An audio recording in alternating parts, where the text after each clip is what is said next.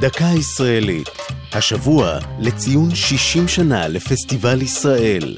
והפעם, שלמה המלך ושלמי הסנדלר. שלמה המלך, אהבתו לנשים רבות, והמפגש עם מלכת שבא היו חלק מהנושאים שבחר הפעיל הציוני והמחזאי היהודי-גרמני סמי גרונמן להעמיד במרכז קומדיה שכתב, החכם והכסיל. תיאטרון האוהל העלה את המחזה ב-1943 והפקיד את מלאכת התרגום בידיו של נתן אלתרמן. הלה שינה את הכותרת לשלמה המלך ושלמי הסנדלר, שם המדגיש את העובדה שבמרכז המחזה שתי דמויות שמראן זהה והן מתחלפות ביניהן.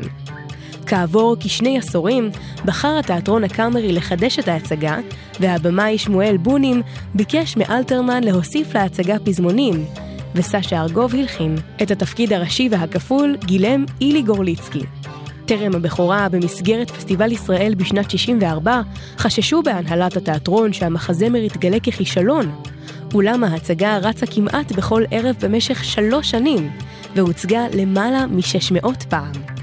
זו הייתה דקה ישראלית על פסטיבל ישראל, שלמה המלך ושלמי הסנדלר, כתבה אופק רוזנטל, ייעוץ הדוקטור אולגה לויטן, הגישה עדן לוי.